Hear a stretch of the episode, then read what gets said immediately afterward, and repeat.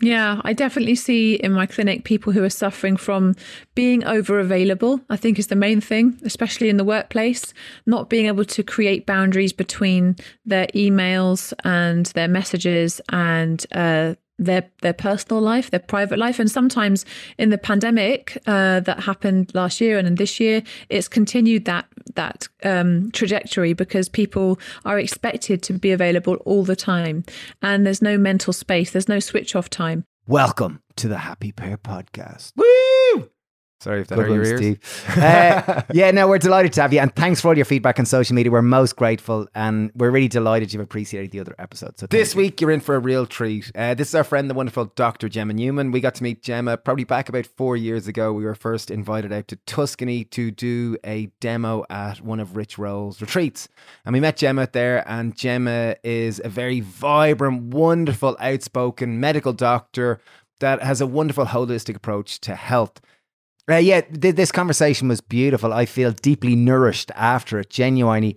And we talked about the importance of Regenerative agriculture, we talked about glove, the importance of gratitude and love as Yeah, part of a two healthy. Things, two things I, I didn't think we were going to talk about. I think we are going to talk about vegetables and the importance of plants. But we talked about so much more that in your diet there should be lots of love and gratitude. We talked about our relationship with yourself. We talked about nature.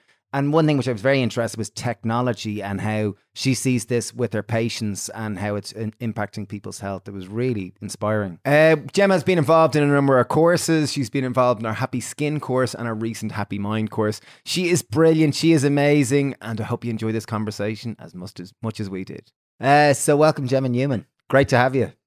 Thank you, thank you for having me.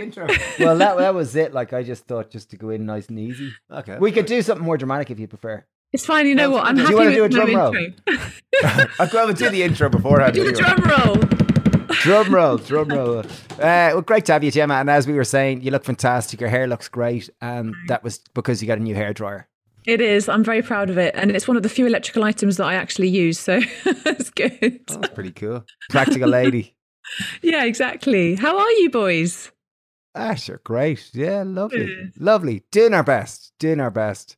Um, yeah. So, so great to have you. Maybe first place to start. Okay, is uh, do you want to tell us a bit of like for anyone that doesn't know you? We've known you for years. You're wonderful. You're a fantastic doctor, but you're so much more in so many different ways.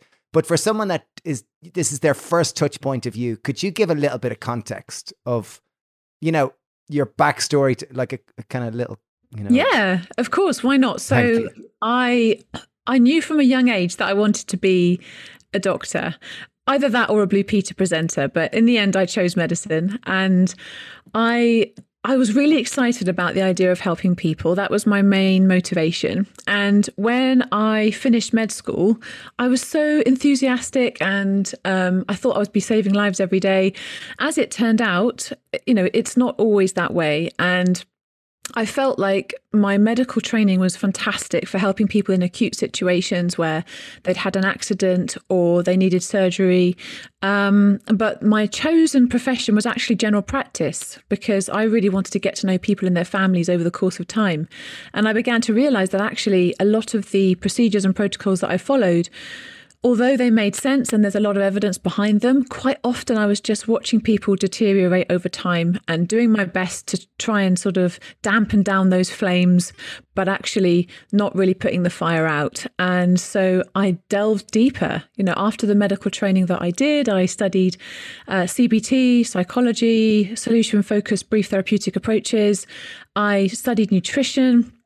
And, you know, I began to see that there were so many ways in which people could feel better, so many ways that they could learn to help themselves if they had the right tools. And that became my absolute passion.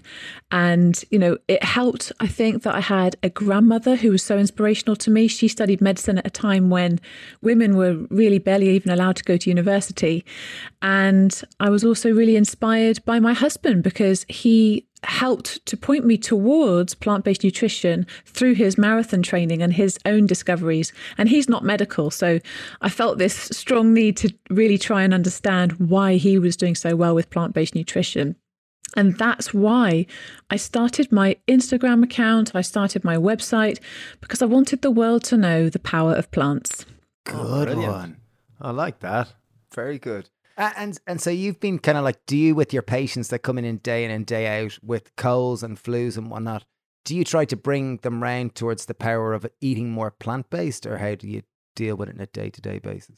Day to day, I listen. That's my first job. I have to listen to what people come to me with and see what they need from me. Nine times out of 10, there will be some sort of opportunity to discuss how their lives are impacting their illness. And so, in the context of that discussion, I usually do bring up the power of plants, but I make sure that it's something they're interested in because, you know, nobody likes to be told what to do.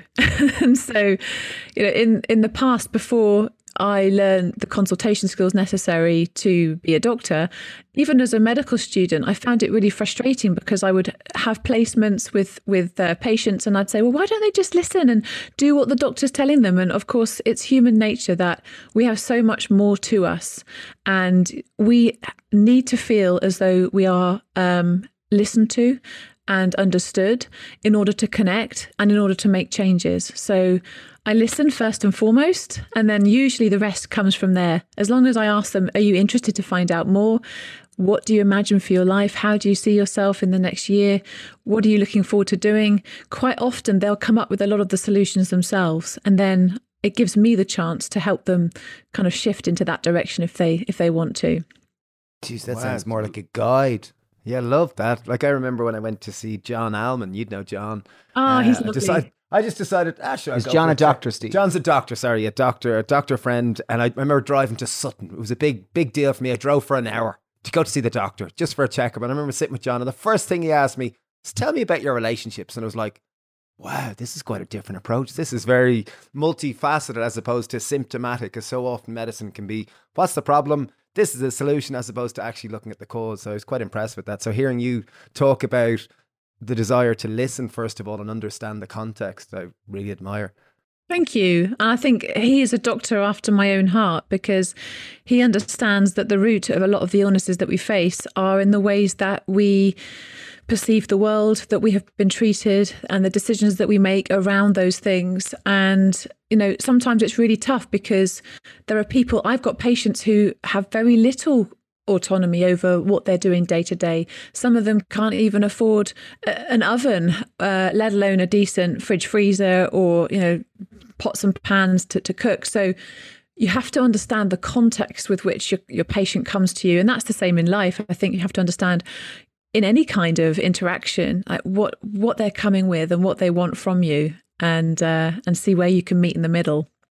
Mm. Yeah. Sounds like every relationship it's kind of contextual and trying to meet people where they are. Yeah, yeah. I, I, I really admire that you're talking more about the softer aspect of medicine because often medicine or allopathic medicine, at least in recent years, has been quite, you know, sim- symptomatic, as in just trying to deal with the symptom. Whereas I, I think I really admire the fact that you're looking at the greater lifestyle aspect, kind of the sense of what what people are perceiving health, what way they see the world, and trying to address it in that context. Yeah, um, you, and it's, you... it's, actually really difficult to do in medicine because we have to look for specific answers. If we're going to figure out whether a treatment works, we have to be really specific when it comes to researching it, doing studies on it, trying to rule out all the other variables so that you can really home in on what it is that's actually working.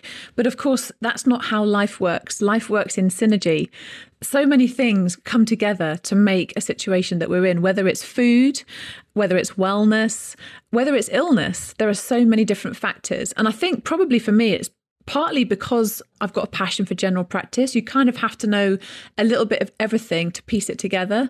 Um, and I love the analogy. I, I saw this image of a load of doctors blindfolded and they were touching an elephant. And, you know, one doctor touched the trunk and said that it was a tree. And one doctor touched the tusk and said that it was, um, oh, I can't remember what they said it was now. But, you know, you get the picture. They thought that each part of the elephant were different things, like a rope or a tree.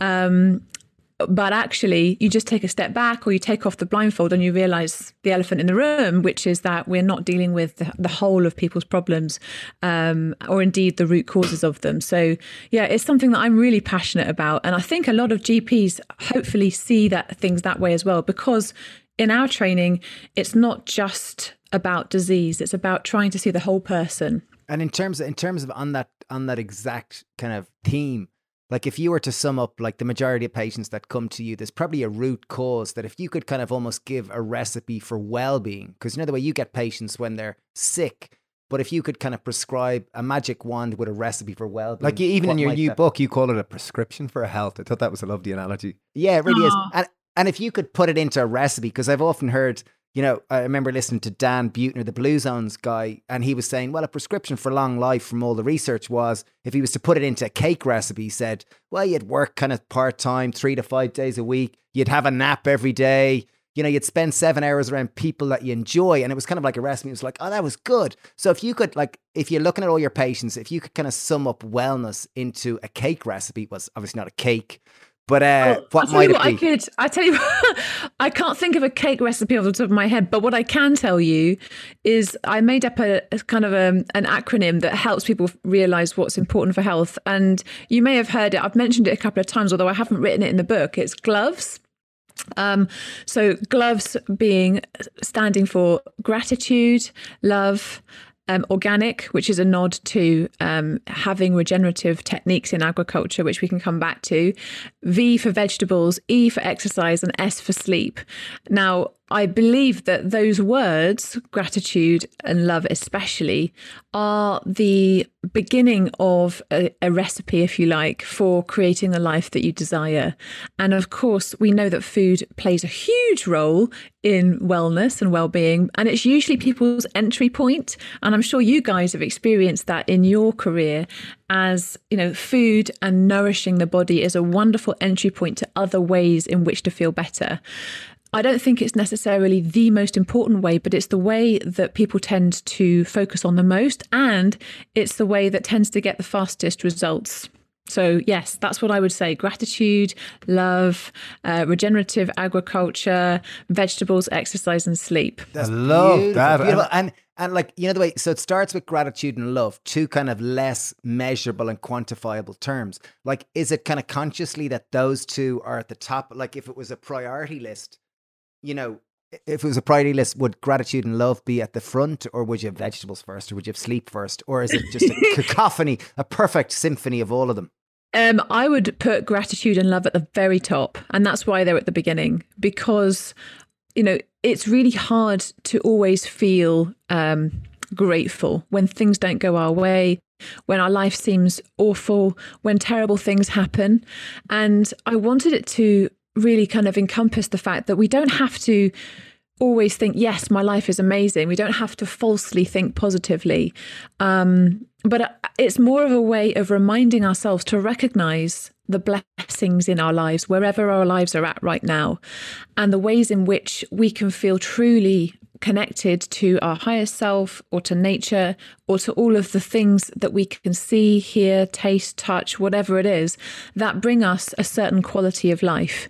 And it's usually possible for almost everybody to feel grateful for something, but it's quite hard to you know unless you consciously think about it for many people it's easy to slip into negative thought patterns. And when we slip into negative recurring ruminations it can lead us down a darker path and we can feel less good in ourselves. And you know that lower mood can then lead to um, sort of less beneficial decisions for our health. And so i think that gratitude and love for yourself love for your body love for everything that you are grateful for are really the cornerstones of beginning to understand well-being Wow, I love that. Do, Gemma. do you have any? Do you have any? Can, can I? Yeah, yeah. Like, like uh, uh, some way that I often interpret gratitude is it makes you more present. Like you're focused on what you have, because often so much of our social media led and our media led lives is about comparison, and it's often said comparison is a thief of happiness or something like that. And I think what gratitude really does cultivate is a sense of acceptance of what we have here and now, and the ability to make the most of it. It's Oh, it's I- hard though. It's I it's challenging. agree. It's hard, but it's it's a practice because the more we focus on the things that we have and the things that we're grateful for, the more we receive, and the more we th- think about and focus on the things that we don't have and the things that we lack, the more that we lose.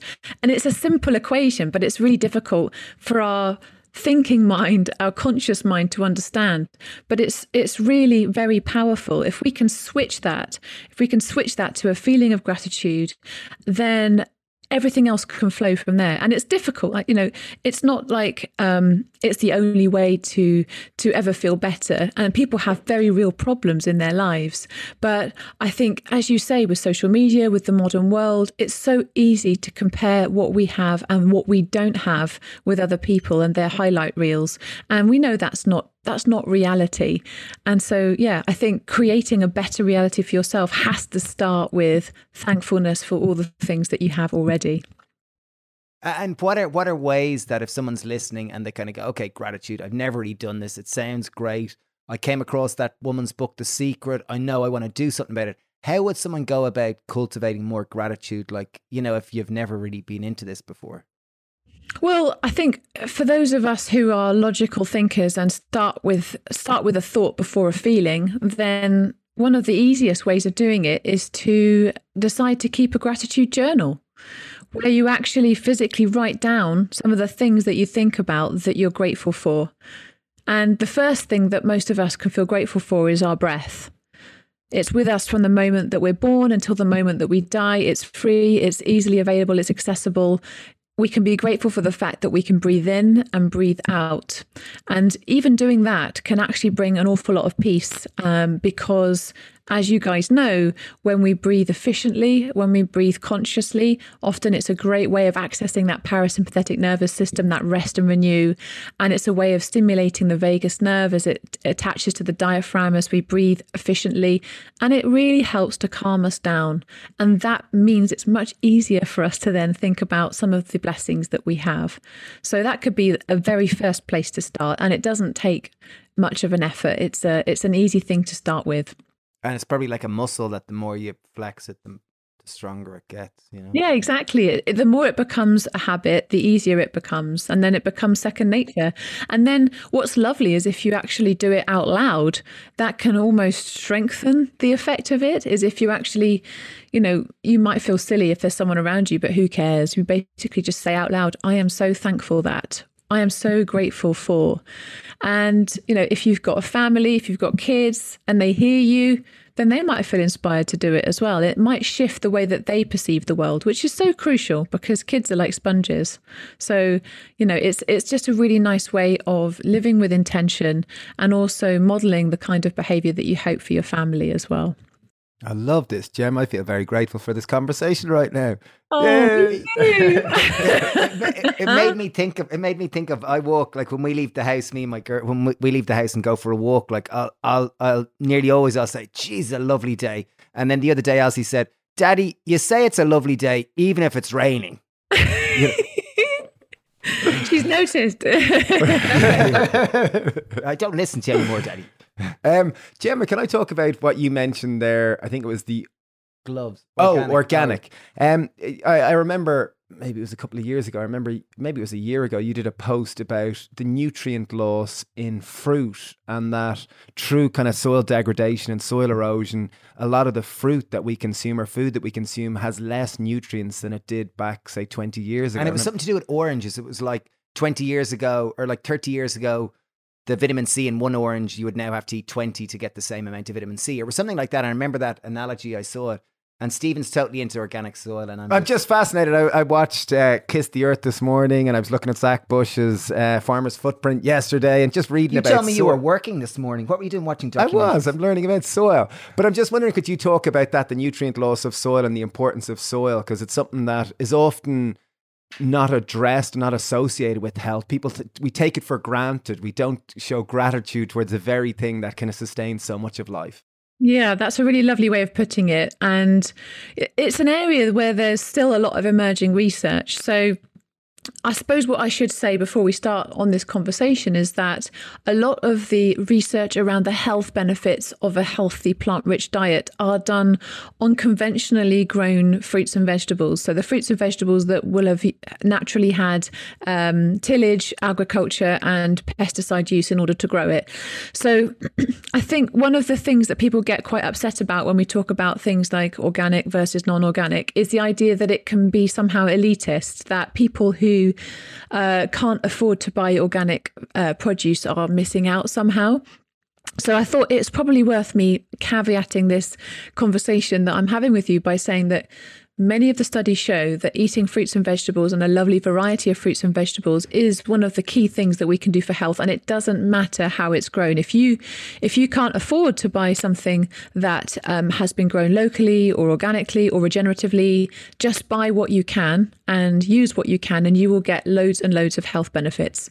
So i should probably just say that before we start but what I you know began to realize over the course of the last few years is that the way that we grow food is really important because you know having sort of spoken to regenerative agriculture professors and people um, who, for whom this is a really important area of research, we need to change how we grow food in order to be able to continue to grow food for the next generation and the generation after that. When we have a um, tillage heavy and pesticide heavy way of growing food, it means that all of the natural ecosystems have been disrupted. So, in some ways, it's actually not even necessarily as important to buy organic as it would be to think about how you buy regeneratively. So, if you've got the mental bandwidth to think about this, if you've got the budget to think about this, try and see if you can get to know local farmers um, or people that are local to you who are growing regeneratively, which means not using tillage agriculture and minimizing their use of pesticides. What I've began to realize is actually it's the tillage of the soil which is one of the one of the major things that can actually contribute to complete um, disruption of the ecosystem because you've got these fungal networks within the soil that help to maintain its structure. And these fungal networks are called mycorrhizae. And when you use uh, tillage agriculture, you are you are ripping up all of those fungal networks which means that the next time the rain falls, you're going to be washing away a load of topsoil.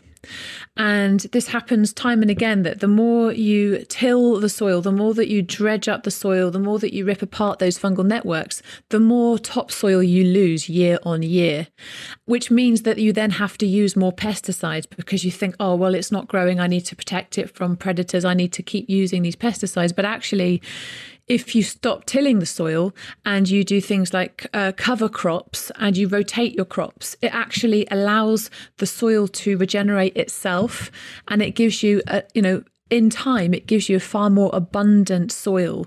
You know, if the soil is healthy, there are more microbes in it than you know in our entire galaxy, which I think is amazing. When I when I heard somebody say that, I thought, wow. But it really makes sense that you need a very microbe-rich soil in order to grow um, healthy foods, and the same with earthworms. Earthworms are amazing. They fix nitrogen for us and they help to provide their, their casts, the worm casts, produce really great nutrients for our soil. But when you're tilling it, when you are ripping up those networks, you're also ripping up the earthworms, which is another way of actually degrading the soil. So it's actually a lot more complicated than just the organic versus non organic because many regenerative farmers don't necessarily have organic certification or they may not grow in exactly the same way that you know you're supposed to grow if you are solely organic. And also there are various pesticides that are used natural pesticides um, that if you you know if you grow organically could still potentially be harmful in excess. So bottom line is actually what's most important is in going back to nature is to make sure that you are maintaining the integrity of the soil by minimizing pesticide use but also by maximizing the structure and the function of that soil. So you're not killing the earthworms and you're not killing those fungal networks.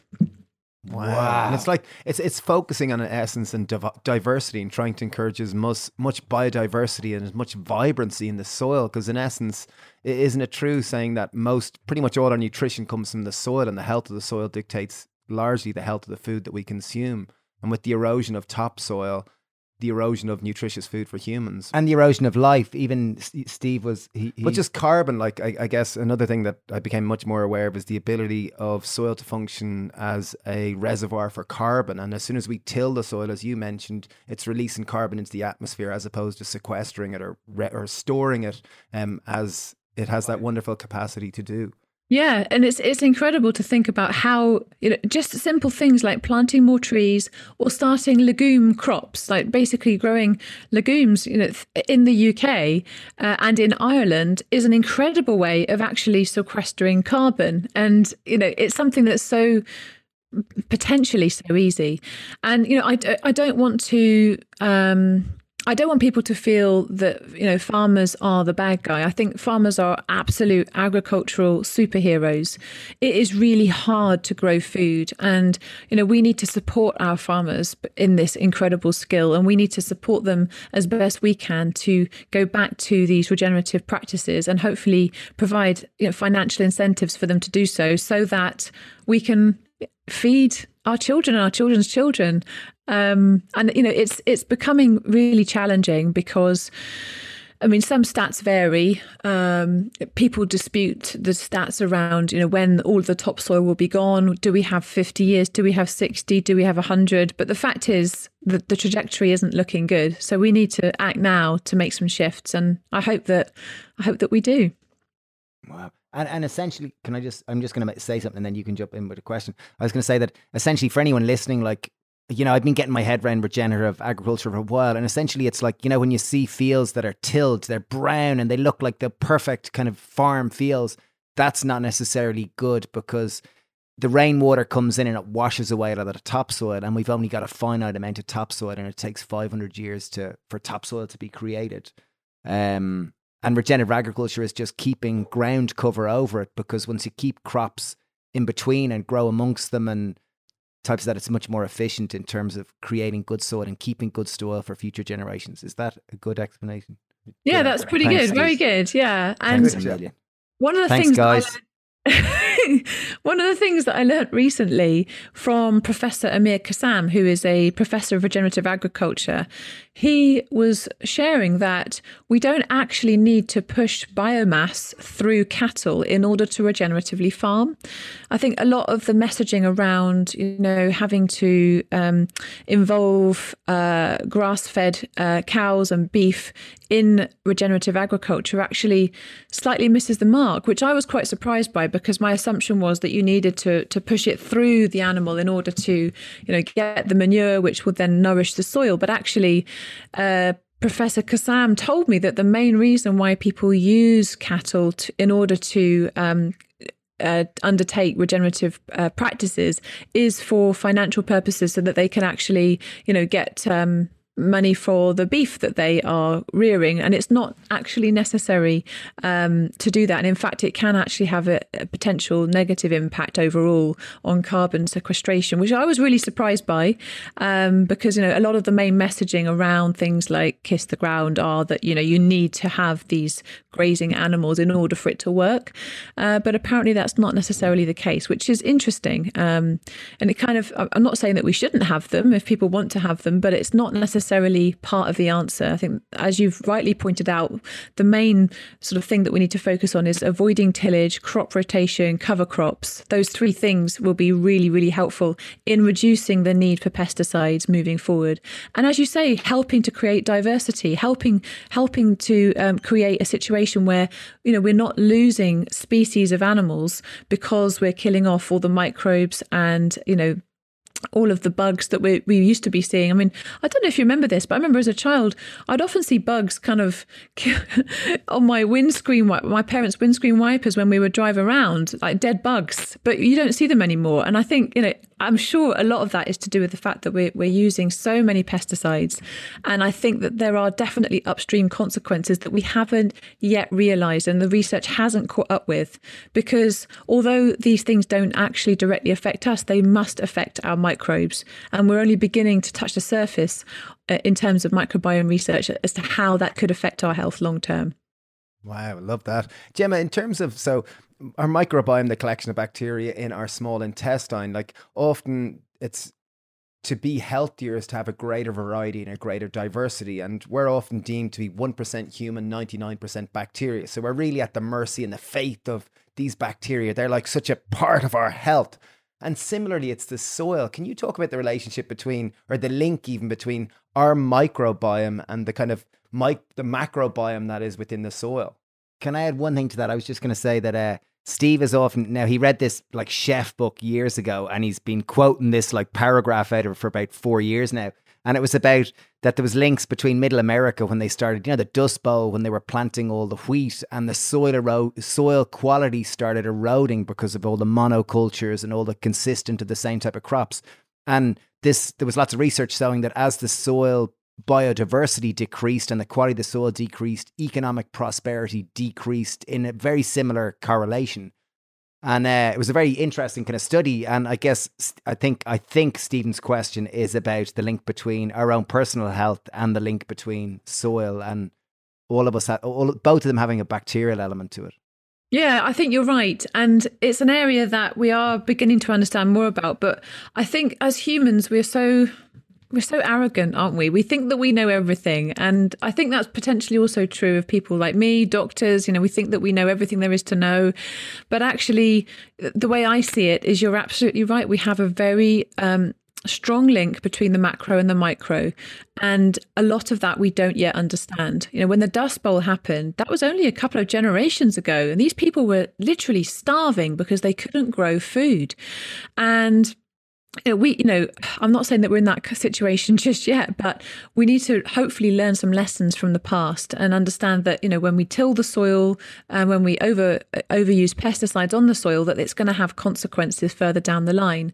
And we're seeing that in human health, I think, over the, you know, especially over the last uh, couple of decades. You know, we're seeing a lot more in the way of things like autoimmune issues. Um, and it's hard because I can't make any direct correlations between the quality of our soil and the increased incidence of autoimmune issues. But I feel like there probably is a link because of that microbiome connection, because you know we use our microbes within us for so many different um, sort of bodily processes. It would seem completely illogical that over the course of time there would be no impact on us. And on the wider ecosystem. You know just as just as the micro is connected to the macro in terms of the soil and our microbes and us so we are connected to the planet which is another macro system entirely but it's all linked. And you know, we're seeing with excess animal agriculture a huge um, crisis and antibiotic resistance. I was worried about antibiotic resistance long before we had a pandemic, and I believe that the pandemic, based on you know the research that we have, is also really strongly linked to how we use and misuse environments and animals. And so for me, it's really frustrating to think. You know, the UN tells us that in about 20 years, I think by 20, maybe 30 years, by 2050, we'll have 10 million excess deaths from antibiotic resistant infections in humans because the antibiotics that we are now using will become ineffective.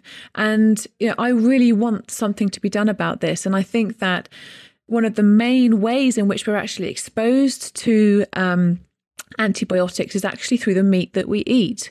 Um, yes, I prescribe them when they're needed and I prescribe them to my patients, but the main way that we ingest it is actually through our food. And people don't know that. And again, it's bringing that macro problem down to the micro.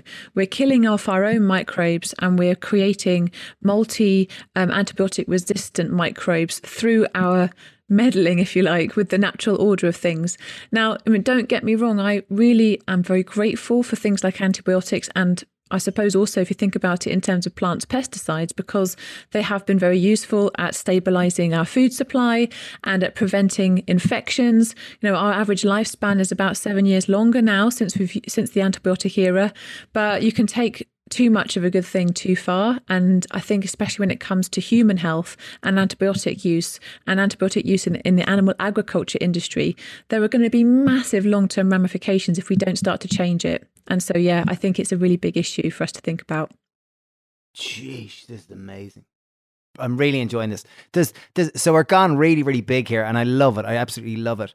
If you could, okay, here's one for you. If you were kind of like, you know, could wave a wave a magic wand, and as you said, like in the last generations, like, you know, antibiotics have served an incredible role and as of pesticides. And looking forward now for the next kind of 50 years, or for say for the duration of our own lives, you know, yours and ours, the next whatever, 50, 100 years, however long we all get to live, like what would things you would like to see in terms of the health in general and society and how we can become more healthier? That's a well, very broad I, one now. It's a broad one, but I love it. And the number one thing I'm thinking of is I would love for people to learn um, how connected we are to each other and to nature. And on a practical level, I think what that would look like is for government subsidies to start to um, help farmers to grow uh, fruits and vegetables in a more regenerative way. And in order to uh, pay landowners or farmers or whoever it is um, that owns the land that we could use for planting more trees, I would love for people to um, be more aware of the ways in which the oceans help to support um, planetary ecosystems and reduce fisheries, make sure that you know sustainable fisheries are something that can actually be put into practice. You know, there are so many practical things that I would love to happen right now. Um, I think that the fake meat industry is something that I have mixed feelings about, but ultimately I understand that it has to be something that that is really kind of prioritize moving forward because many people don't like the idea of changing their eating habits. And so you know that's going to be another part of the of the equation. It's it's it's really amazing. I think for so long when people talk about sort of being kind to the environment. They think about not using plastic straws or having to get solar panels on their house or having to buy an electric car. And it all seems a little bit either you know sort of difficult or uh, somehow a bit earnest or just not them. But people don't realize that the biggest thing that they can do on an individual basis is to eat more plants, and the rest of it can go from there. It's the cheapest intervention as well. So I think on a on a personal level, eating more plants is great. On a policy level, I think we have to really prioritize regenerative agriculture and subsidies where they where they're needed. Here, here.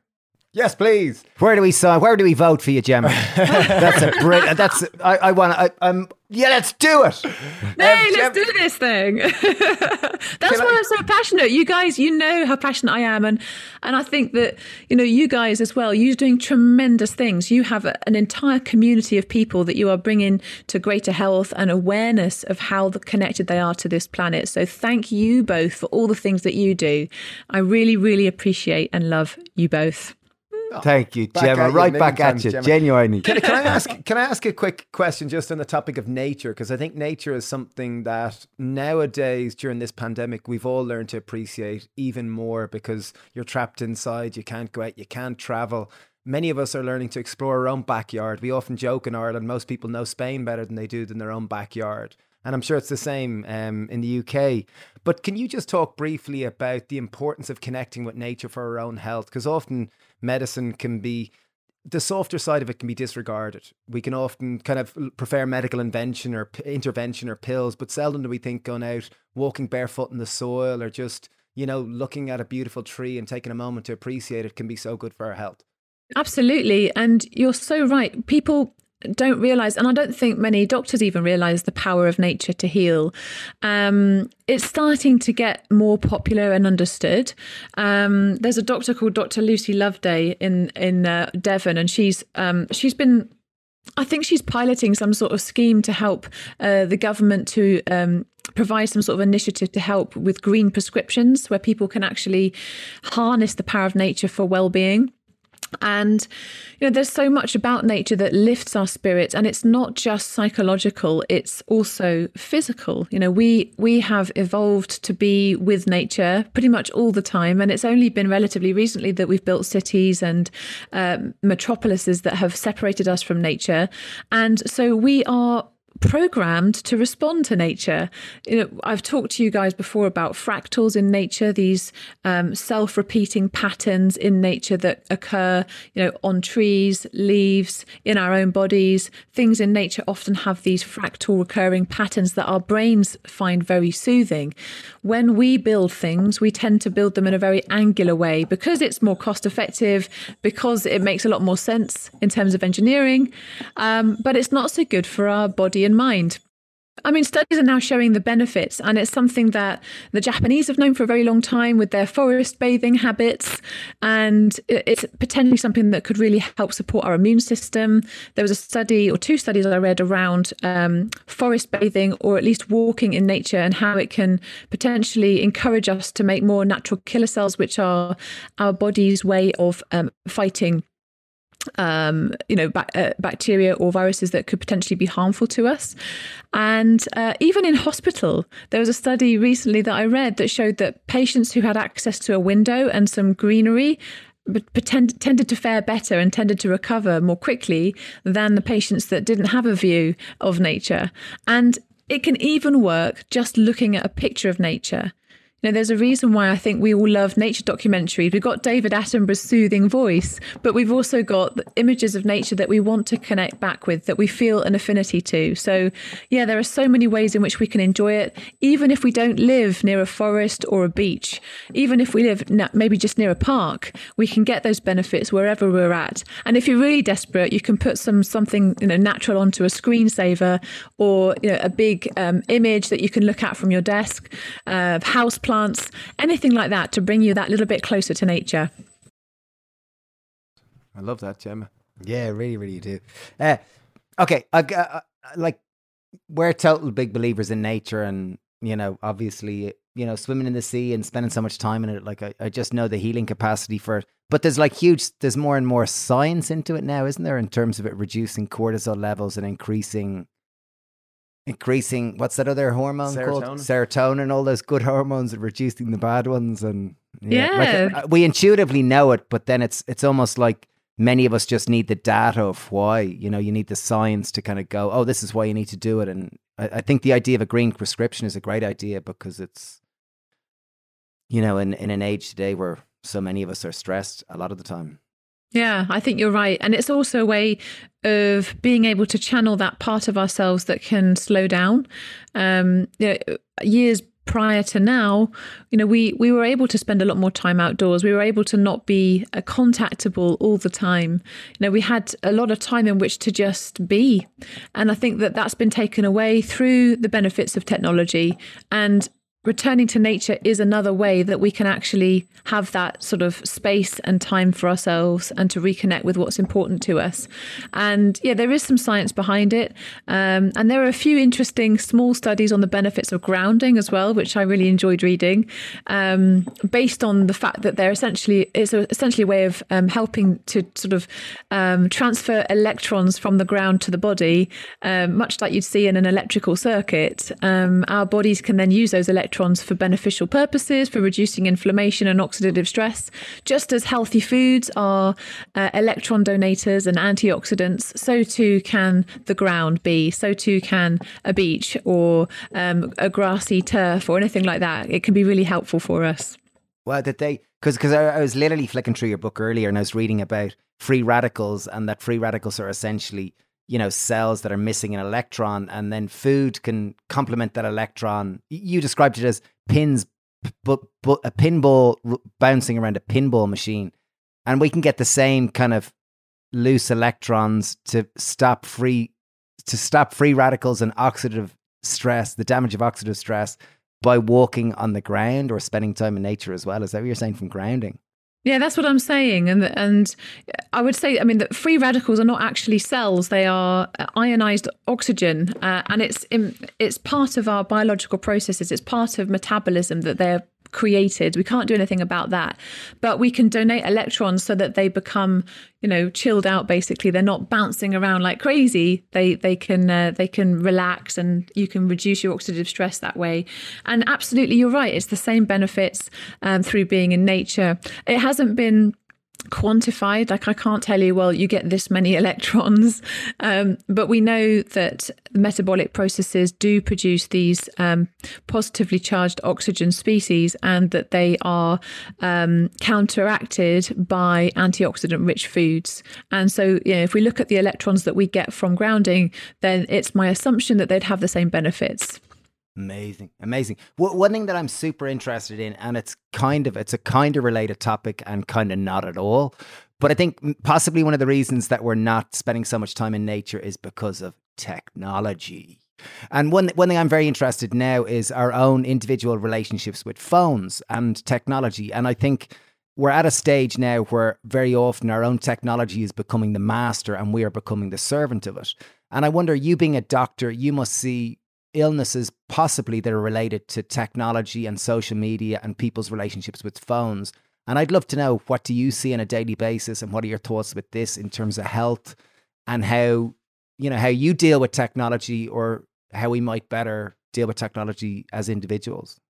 Yeah, I definitely see in my clinic people who are suffering from being over available, I think is the main thing, especially in the workplace, not being able to create boundaries between their emails and their messages and uh, their their personal life, their private life, and sometimes in the pandemic uh, that happened last year and in this year, it's continued that that um, trajectory because people are expected to be available all the time, and there's no mental space, there's no switch off time.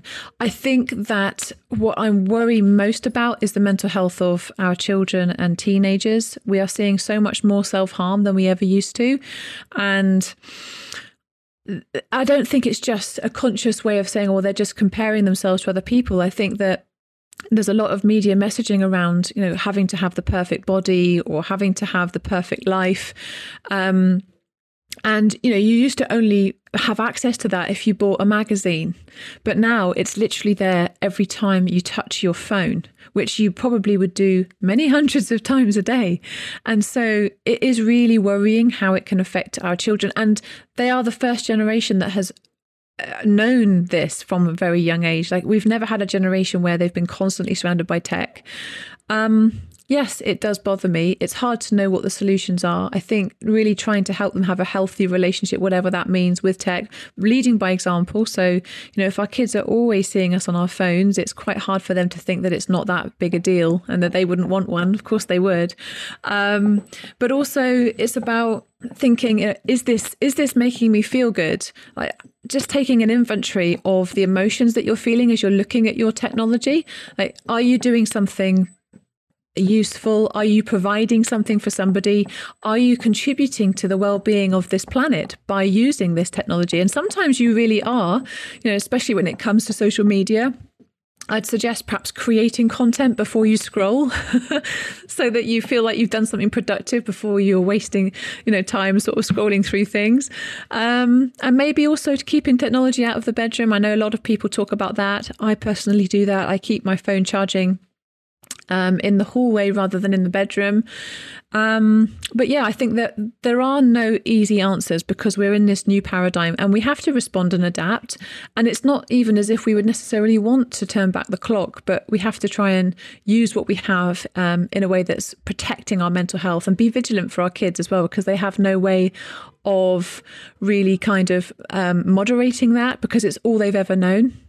And what also worries me is that our frontal lobes are not completely developed in our teenage years, especially for boys. Um, and for girls, I think generally, I know this is a big generalization, but I think the social side of things and social media is probably more impactful f- for girls too. So it's just about being really vigilant and keeping those lines of communication open with our children. Mm, something that I definitely, I'm a bit frightened of like May, my daughter now is 10, and you know, Dad, can I get a mobile phone? Dad, can I get a mobile phone? And it's something like, wow, it just frightens me, really frightens me. But I think, as you said, I think it's very sensible that, you know, possibly it's not pushing back against it, it's how we can manage it and develop a healthy relationship with it. There was there was one thing I read or I was listening to last night where it was talking about the Dunbar number that uh, this was a study that said that we could only manage about 150 relationships. You know, that that's the maximum that us as humans can manage where social media it's kind of blurred that word between what is a friend what is not a friend and relationships and not relationships and i thought that was a really interesting anyway that is that's really interesting because as well many people use social media as a way of connecting and that's a great way of connecting and getting to know new people and making friends but it's also a really strange phenomenon. Like you could post a photograph, and anyone uh, uh, out of hundreds or thousands of people could screenshot it and keep it. You know, and it's just it, it's sort of where where does your private life go? You know, it's a bit like Brave New World, Aldous Huxley sort of territory. Um, you know, how much do you share? How much do you want to share? um, yeah, it's a tough one. And I know that you guys, you know, you have created such an amazing community through using this incredible technology. So we know that there are positive so, uh, sort of sides to it as well, don't we?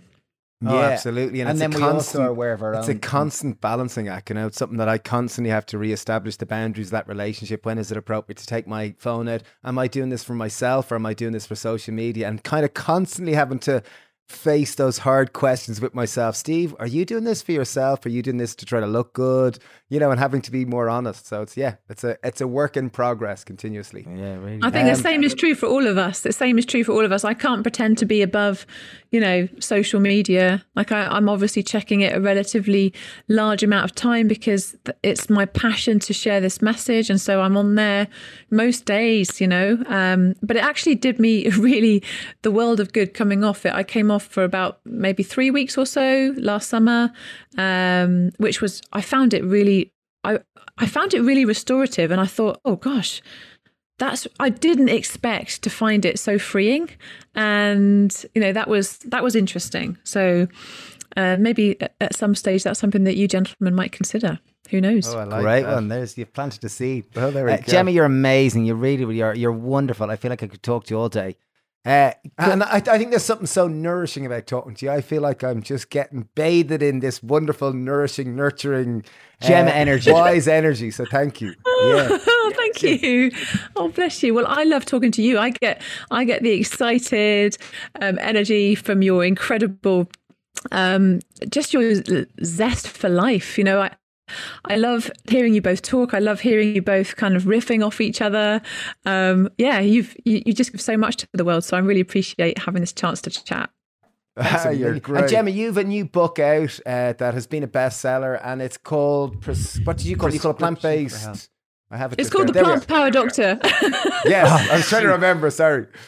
it's fine. It's fine. You're forgiven. The Plant Power Doctor. Um, yeah, and it's it's uh, it's basically a one-stop shop for people if they want to know more about the science of how plants can help heal the body from the inside out.